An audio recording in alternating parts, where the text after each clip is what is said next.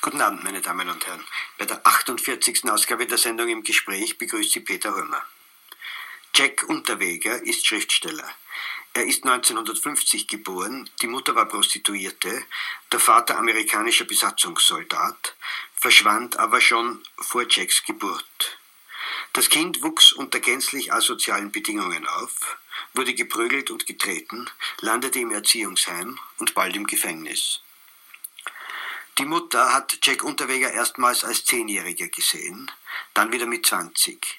Jahr um Jahr hat er in einer grotesken, nicht enden wollenden Suchaktion die ferne Mutter zu finden getrachtet, die für ihr Kind keine Verwendung wusste, eben weil sie Prostituierte war. Schließlich im Alter von 24 Jahren hat Jack Unterweger eine Prostituierte umgebracht. Er bekam lebenslänglich. Seit 1975, seit genau 14 Jahren also, sitzt Jack Unterweger in der Strafvollzugsanstalt Stein.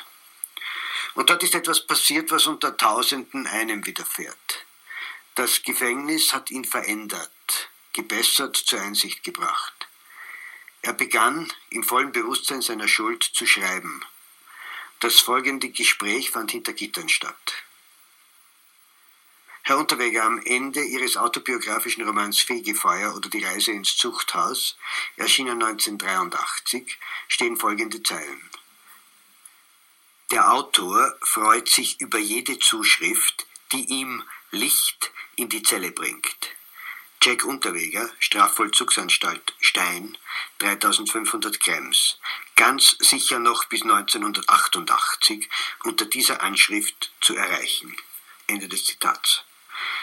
Das ist ein Schrei nach Menschen. Man hat nach diesem Roman den Eindruck, sie waren ihr ganzes Leben auf der Suche nach Menschen, die sie entweder nicht gefunden haben oder nicht haben halten können.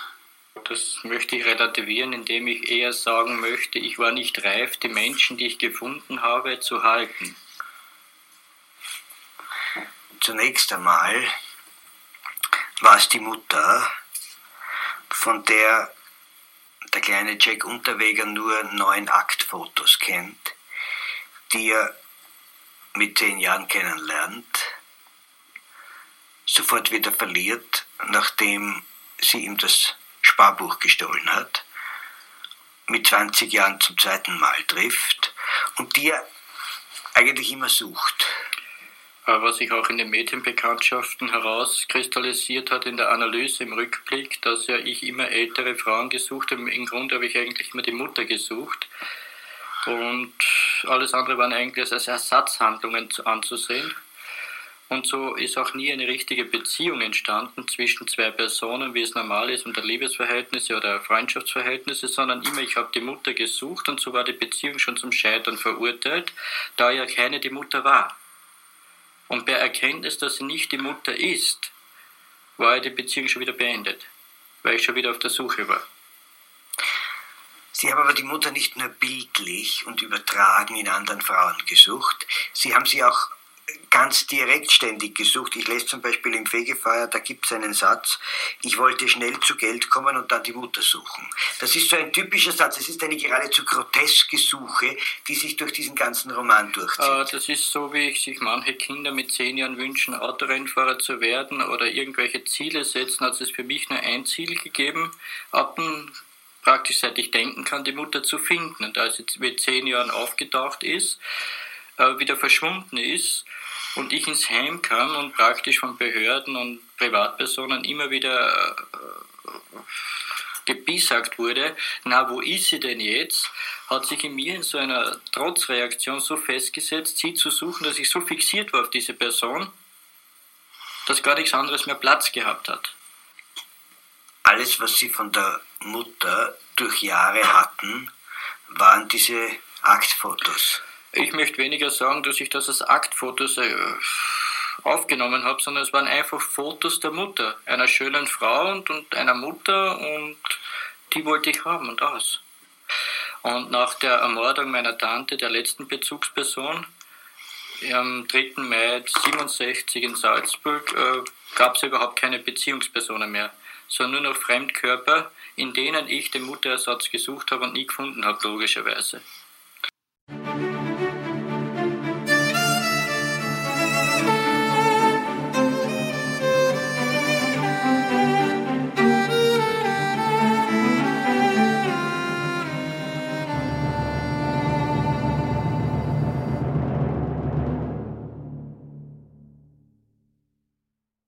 Hallo und herzlich willkommen bei den Interrogation Tapes. Ich bin der Tarek und begrüße euch zu unserer zweiten Episode zum Fallcheck Unterweger. In unserer letzten Episode haben wir versucht, gemeinsam mit Sandra ein wenig einen Beginn davon zu skizzieren, von einem Jack Unterweger, der in zwei verschiedenen Welten gelebt hat. Zum einen der verurteilte Straftäter, der in der Haft seine eigene Form der Resozialisierung darin gefunden hat, sich als Schriftsteller zu betätigen und das durchaus nicht in einer unerfolgreichen Art und Weise. Und auf der anderen Seite einen Jack Unterweger, der eben genau das, wofür er ins Gefängnis gekommen ist, nicht sein lassen konnte. In dieser Folge wollen wir diese beiden Handlungsstränge weiter unabhängig voneinander fortführen. Deshalb wundert euch nicht, wenn wir hier auch wie letztes Mal ein wenig chronologisch hin und her springen und auch versuchen werden, einmal die weitere kriminelle Karriere von Jack Unterweger nach der Entlassung aus der Justizvollzugsanstalt Stein zu beleuchten und gleichzeitig seinen Aufstieg und seinen Zenit und auch wieder das Verglühen des Mediensterns Jack Unterweger in der österreichischen Kulturszene. Was ihr gerade gehört habt, war ein Ausschnitt aus einem Interview innerhalb der Justizvollzugsanstalt Stein aus dem Jahre 1988. 2 Jahre vor der Entlassung Jack Unterwegers, vor der vorzeitigen Entlassung. Hier ist bereits spürbar, in welcher Art und Weise Jack Unterweger sich aus dem Gefängnis heraus einen festen Platz innerhalb der Literatur- und Kulturszene Österreichs verschafft hat und auch schon innerhalb der Justizvollzugsanstalt Stein eine gewisse Berühmtheit erreicht hat. Hier ist die Rede von der Beziehung oder Nichtbeziehung zu seiner Mutter und der damit verbundenen Suche nach ihr, die er in allen möglichen Formen umgesetzt hat. Gleichzeitig bewegen wir uns in der Zeit wieder ein Stück vorwärts, und zwar dorthin, wo wir das letzte Mal in unserer Erzählung der durchaus verstörenden Mordserie in den 90er Jahren von Sexarbeiterinnen innerhalb Österreichs und auch in der Tschechoslowakei berichtet haben.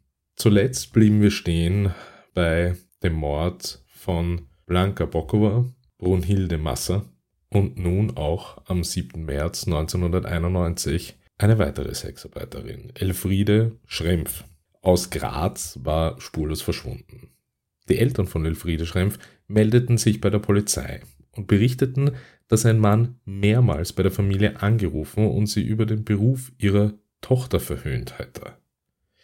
Was sie und die Polizei beunruhigte, war die Tatsache, dass die Telefonnummer des Mädchens nicht im Telefonbuch eingetragen war, was darauf schließen ließ, dass die Person, die für ihr Verschwinden verantwortlich sein könnte, die Anrufe auch tätigte. Am 5. Oktober 1991 wurde die Leiche von Schrempf wie die anderen in einem Waldstück vor den Toren von Graz gefunden. Ihre Überreste waren skelettiert und wieder war sie mit Laub bedeckt. Wenn die Polizei zu diesem Zeitpunkt noch nicht wusste, dass sie es mit einem Serienmörder zu tun hatte, so wusste sie es bald, als 4 weitere Prostituierte verschwanden. Diesmal in Wien. Silvia Zagler, Sabine Moizzi, Regina Prehm und Karin Eroglu waren alle innerhalb eines Monats verschwunden. Die Leiche von Moizzi wurde am 20. Mai 1992 entdeckt, gefolgt von Karin Eroglu. Beide Frauen wurden erwürgt und in einem Waldstück außerhalb der Stadt Wien abgelegt. Auch hier war die Vorgehensweise des Mörders dieselbe. Die Opfer waren mit ihren eigenen Kleidungsstücken erstickt worden. Zur selben Zeit war es ein 70-jähriger pensionierter Ermittler namens August Schenner, der sich an eine Reihe von Morden und Anschlägen erinnerte, mit denen er in den 70er Jahren zu tun hatte. Der Tatort und die Todesursache waren den jetzt in Österreich begangenen Morden verblüffend ähnlich. Dies war der Moment, als das allererste Mal ein Verdacht auf Jack Unterweger fiel. Die früheren Morde an zwei Frauen hatten Schenner zu einer Sexarbeiterin Barbara Scholz geführt, die zugegeben hatte, dass sie und Unterweger eines der Opfer, die 18-jährige Margret Schäfer, entführt und in einen Wald gebracht hatten, wo sie sie gefesselt und misshandelt hatten. Unterweger verlangte Sex und als das Mädchen sich weigerte, schlug er sie mit einem Stahlrohr zu Tode. Anschließend erdrosselte er sie und ließ den nackten Körper mit dem Gesicht nach oben im Wald liegen, der mit Laub bedeckt war. In der Verhandlung hatte Unterweger die Tat gestanden, aber erklärt, dass er, als er auf das Opfer einschlug, eine Vision seiner Mutter gesehen habe, die seine Wut und seinen Hass geschürt habe, sodass er weiter auf das Opfer eingeschlagen habe, bis sie tot war. Unterweger wurde von einem Psychologen für unzurechnungsfähig erklärt, der ihn als sexuell-sadistischen Psychopathen mit narzisstischen und histrionischen Tendenzen, der zu Wut- und Zornesausbrüchen neigt, beschrieb. Er ist ein unverbesserlicher Straftäter, war das Zeugnis. Obwohl die Leiche des zweiten Opfers, Marcia Horvath, gefunden wurde, die ebenfalls erwürgt und in das Salzach bei Salzburg geworfen worden war, leugnete Unterweger die Verantwortung. Er verbüßte daraufhin eine lebenslange Haftstrafe. Und so schließt sich der Kreis zu dem ersten Mord, den Jack Unterweger begangen hatte, wofür er bis 1990 die Haftstrafe in Stein verbüßte. Wir erinnern uns zurück an den Fall von Marissa Horvath, die parallel dazu nahezu zeitgleich in Salzburg getötet worden war. Ihr Verfahren wurde eingestellt, unmittelbar nach dem Schuldspruch des Mordes an Margret Schäfer, den Jack Unterweger gestand. Inspektor Schenner wusste, dass Unterweger unglaublich manipulativ war und diese Fähigkeiten nutzte, um seine Umgebung zu beeinflussen. Bei seinen Ermittlungen fand er heraus, dass der Mörder einen Bewährungsausschuss eingeschaltet hatte und es geschafft hatte, nach nur 15 Jahren Haft entlassen zu werden. Kaum zu glauben an dieser Stelle, dass beim Berühmtheitsgrad von Jack Unterweger ein pensionierter Inspektor dies erst im Nachhinein herausfand. Unterweger war nicht nur vorzeitig aus der Haft entlassen worden, sondern hatte sich eben in der Zwischenzeit zu einem Bestsellerautor entwickelt. Nach seiner Inhaftierung im Jahr 1976 verbrachte Unterweger, der ursprünglich Analphabet war, seine Zeit eben im Gefängnis damit zu lesen und zu schreiben. Er wurde nicht nur belesen, sondern wagte sich auch selbst ans Schreiben und landete mit seiner Autobiografie Fegefeuer einen Bestseller. Gefolgt von einer weiteren Selbstuntersuchung in Station Zuchthaus, die mit einem renommierten Literaturpreis ausgezeichnet wurde. Zudem begnügte er sich nicht nur damit zu schreiben, sondern trat auch in diversesten Talkshows und Sendungen auf, hier unter anderem erneut ein Einspieler aus der Sendung Club 2, in der es um Resozialisierung von schweren Straftätern geht. Ja, die Defizite des Strafvollzugers der Administrar hat ja so schön aufgezählt, nur für mich ein bisschen frustrierend, weil ich höre sie seit 15 Jahren. Das ist ja nichts Neues. Und im Gesetz wäre ja alles drin, Entlassungsvorbereitung, Haftausgänge, Wohngruppen, es ist ja alles enthalten im Gesetz. Warum findet es dann nicht statt? Es klingt hier sehr schön, wenn ein Ministrat sagt, das gehört und das gehört. Das gehört seit 15 Jahren. Bessere Entlohnung wird seit 1972, also da war noch der ÖVP von Lanner, war damals noch Justizsprecher, der schon darüber gesprochen, Häftlinge sollen mehr bezahlt kriegen und dann ist das wieder eingeschlafen. Dann nach Warum glauben Sie, geht da nichts weiter? Weil man es nicht will. Eine klare Hand. Und dann an die Justiz, nachdem, wie der Herr Iwan mir jetzt gesagt hat, die Leistung, ich kann ja nur alle Häftlinge heute auffordern, endlich zu kapieren, dass es keine Hilfestellung gibt. Und an die Justiz dann, dass der Einzelne, der sich entwickeln will, kreativ oder handwerklich, wie immer, von der Justiz in Prügel vor die Füße werfen, punkto Ausführung zur Prüfung, Entlassung, Vorbereitung, sondern dass der eine Unterstützung bekommt, nicht die geholfen wird hinaufsteigen, sondern die Leute hingehalten wird, wo er selber raufsteigen kann. Das wäre jetzt eigentlich eine zweite Runde. Die Schlussrunde sollte positiv angelegt sein. Jetzt ist ja positiv. Ich kann ja nicht die eigenen Leute auffordern, endlich aus diesem Kreislauf herauszugehen, indem sie sagen, helfen tut mir eh keiner. Ganz einfach gesagt, in den nächsten Jahren, ich sehe ja das Ganze in den nächsten 2-3 Jahren sicher nicht rechtskräftig mit der Arbeitslosenversicherung. Ganz sicher nicht die nächsten 2-3 Jahre, bin ich überzeugt davon, das jetzt jede Welt. Das höre ich eben schon zu lang. Dass die Eigeninitiative des Einzelnen immer noch der Weg zum Ziel ist, in der derzeitigen, heutigen Form des gesellschaftlichen Umgangs mit dem Strafvollzug und mit dem Häftling. Eine andere Chance hat er nicht, nur die, die er sich selber gibt. Und wenn er das kapiert, dann reißen sich vielleicht um 10 mehr aus dem Dreck raus. Anders ist nicht möglich. Zweifellos beeindruckt der poetische Jack Unterweger mit der Qualität seiner Werke und solcher Schriften in Verbindung mit seiner Berühmtheit als fast schon geschädigter Mörder sowohl die Verleger als auch den Bewährungsausschuss. Denn Unterwegers literarisches Schaffen hatte ihm nicht nur Auszeichnungen und Berühmtheit eingebracht, sondern eben auch, wie in der letzten Episode dargelegt, seine Freiheit gesichert.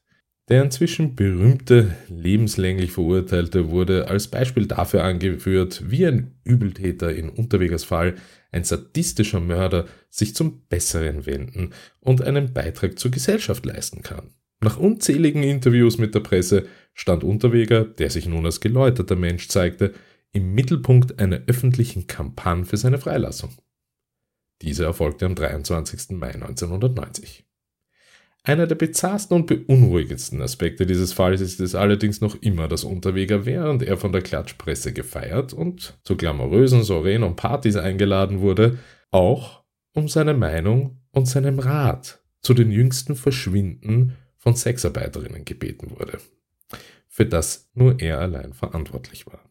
Der Mörder war inzwischen als der Kurier bekannt und Unterweger nahm nicht nur an Fernseh-Talkshows zu diesem Thema teil, sondern gab sogar selbst Interviews auf der Straße. Während sich der mittlerweile wieder betätigte Serienmörder im Rampenlicht der Berühmtheit sonnte und seine Bücher auf den Bestsellerlisten nach oben kletterten, setzte er in Wirklichkeit seine abscheuliche Besessenheit von der Verrohung von Frauen fort. Einige Polizeiermittler waren mittlerweile misstrauisch gegenüber Unterweger, aber sie mussten vorsichtig sein, denn der ehemalige Mörder war nun zu einer beliebten literarischen Figur und zu einem Symbol der Erlösung für eine durchaus liberale Gesellschaftsschicht geworden.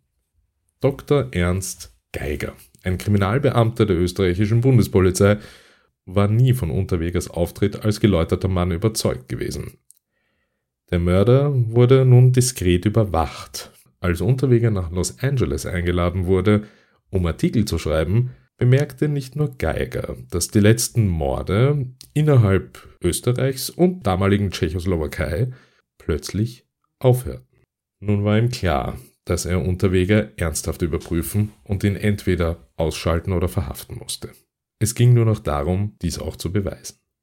Die Polizei begann alle Aktivitäten von Unterweger zu überwachen, angefangen von Kreditkarten über Quittungen bis hin zu Autovermietungen. Nach mehreren Monaten hatten sie viele Verbindungen zu den Bewegungen des Mannes und den Orten, an denen die Opfer ermordet worden waren, gesammelt. Aufzeichnungen zeigten, dass Unterweger in Graz war, als Brunhilde Masser erwürgt aufgefunden wurde, und auch in Bregenz, als das Opfer Heidemarie Hammerer von der Bildfläche verschwand. Eine Zeugin sagte auch aus, dass Unterweger einen Mann ähnelte, den sie vor kurzem vor dem Verschwinden von Hammerer gesehen hatte. Und dass er eine braune Lederjacke und einen roten Schal trug. Es wurde auch festgestellt, dass Unterweger mit anderen Opfern in Wien gesehen wurde. Nach Unterwegers Rückkehr nach Österreich, wo er feststellte, dass er nun verdächtigt wurde, schrieb er einen Artikel, in dem er die Bemühungen der Polizei, den Mörder zu finden, kritisierte, da viele Menschen ein großes Risiko eingegangen waren, weil sie Unterweger für einen geläuterten Menschen hielten, unterstützten sie ihn in seinem Kreuzzug gegen die Polizei. Es war wichtig, dass Dr. Ernst Geiger so viele Indizien wie möglich sammelte, was er bei verschiedenen österreichischen Sexarbeiterinnen tat, die Unterweger unter dem Vorwand, er sei Journalist, besucht hatte. Dr. Geiger konnte einen BMW, den Unterweger nach seiner Entlassung aus dem Gefängnis gekauft hatte, gerichtsmedizinisch untersuchen. Dabei wurde ein Haarfragment gefunden und DNA-Tests bewiesen, dass dieses Haarfragment zu Blanka Bokova, dem ersten Opfer aus Prag, gehörte. Diese Beweise ermöglichten eine Durchsuchung der Wohnung des Verdächtigen in Wien, wo eine braune Lederjacke und ein roter Schal gefunden wurden. Außerdem stießen sie auf eine Speisekarte und Quittungen eines Fischrestaurants in Malibu sowie auf Schnappschüsse von Unterweger, auf denen er mit weiblichen Mitgliedern des Los Angeles Police Department posierte. Geiger ahnte, dass auch in L.A. etwas auftauchen könnte. Er setzte sich mit der dortigen Polizei in Verbindung und erfuhr, dass diese gerade in 3 Mordfällen an Sexarbeiterinnen ermittelte. Geiger fand heraus, dass alle Morde in L.A. mit denen in Österreich identisch waren. Sie waren alle ermordet worden, während sich Unterweger in der Stadt aufhielt und sich als Journalist ausgab und die Polizei von L.A. aufforderte, ihm bei seinen Nachforschungen zu helfen. Noch wichtiger war, dass die Quittungen aus Unterwegers Wohnung mit Hotels in der Nähe der ermordeten Sexarbeiterinnen in Verbindung standen. Eine besorgniserregende Entwicklung für die Polizei war, dass Unterweger eine beeinflussbare Freundin, Bianca Mrak, bekommen hatte, die nun von zu Hause verschwunden war. Es wurde nun unabdingbar, Unterweger aufzuspüren, bevor ihr etwas zustößt. Von Freunden darauf hingewiesen, dass die Polizei nun nach ihm suchte, verließ Unterweger mit Mrak Österreich und konnte nach Amerika einreisen. Er startete dann eine Kampagne, um ihn als Opfer polizeilicher Verfolgung darzustellen und wandte sich an die österreichische Presse. Dem manipulativen Unterweger gelang es, österreichische Zeitungen davon zu überzeugen, seinen Fall zur Verteidigung zu veröffentlichen. Einige Zeitungen stimmten zu und bezahlten ihn sogar für einen Exklusivartikel, in dem sie ihn als Opfer der polizeilichen Rachsucht darstellten. Mrak selbst erklärte, sie sei glücklich, mit Unterweger zusammen zu sein, und es wurde das Bild erweckt, sie seien Flüchtlinge, die vor der österreichischen Polizei verfolgt würden, die ihn als Sündenbock auserkoren habe. Da Unterweger gelogen hatte, um in die USA einzureisen, konnte er technisch gesehen allein deswegen verhaftet werden. Als Mraks Mutter ihrer Tochter Geld überwies, sahen die US-Marshals dies als Gelegenheit, ihn in einem Western Union Büro in South Beach, Kalifornien, zu verhaften. Nachdem Mrak das Geld eingesammelt hatte, verließen sie und Unterweger das Gebäude, während die Marshals ihnen folgten. Aber Unterweger merkte, dass etwas nicht stimmte und flüchtete. Er wurde durch ein Restaurant gejagt, aber schließlich in einer hinteren Parkbucht in die Enge getrieben, mit Handschellen gefesselt und verhaftet. Als die Polizeibeamten ihm mitteilten, dass er wegen Mordes in Österreich gesucht werde, soll Unterweger in Tränen ausgebrochen sein.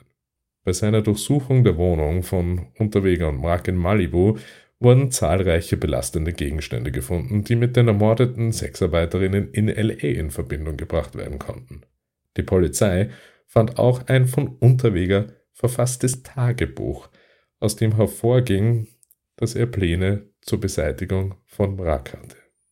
Unterweger zog es vor, in Kalifornien vor Gericht gestellt zu werden, da er wusste, dass er dort wegen Mordes an nur 3 Opfern angeklagt werden würde, im Gegensatz zu vielen Opfern in Österreich. Da er jedoch auch wusste, dass ihm auch die Gaskammer in Kalifornien zur damaligen Zeit drohen könnte, stimmte er der Auslieferung rasch zu. Unterweger wurde am 28. Mai 1992 nach Österreich überstellt. Nun, während all dies geschah, blicken wir wieder zurück in die Zeit vor 1992, und zwar in den 2 glamourösen Jahren 1990 bis 1992, in denen Jack Unterweger innerhalb Österreichs nicht nur als Journalist, sondern auch als Schriftsteller und Diskutant Karriere machte. Hier ein weiterer Einspieler aus einer seiner vielen Sendungen. Weil ich habe 1980 noch nicht gewusst, was ein Wolfgang Bauer und was ein Handkern, was die alle sind. Ich habe kein Hessebuch und noch nichts gekannt. Das ist 8 Jahre her. Das alles erst in den letzten 8 Jahren entstanden. Sie geben raus eine Literaturzeitschrift, heißt Wortbrücke. Richtig.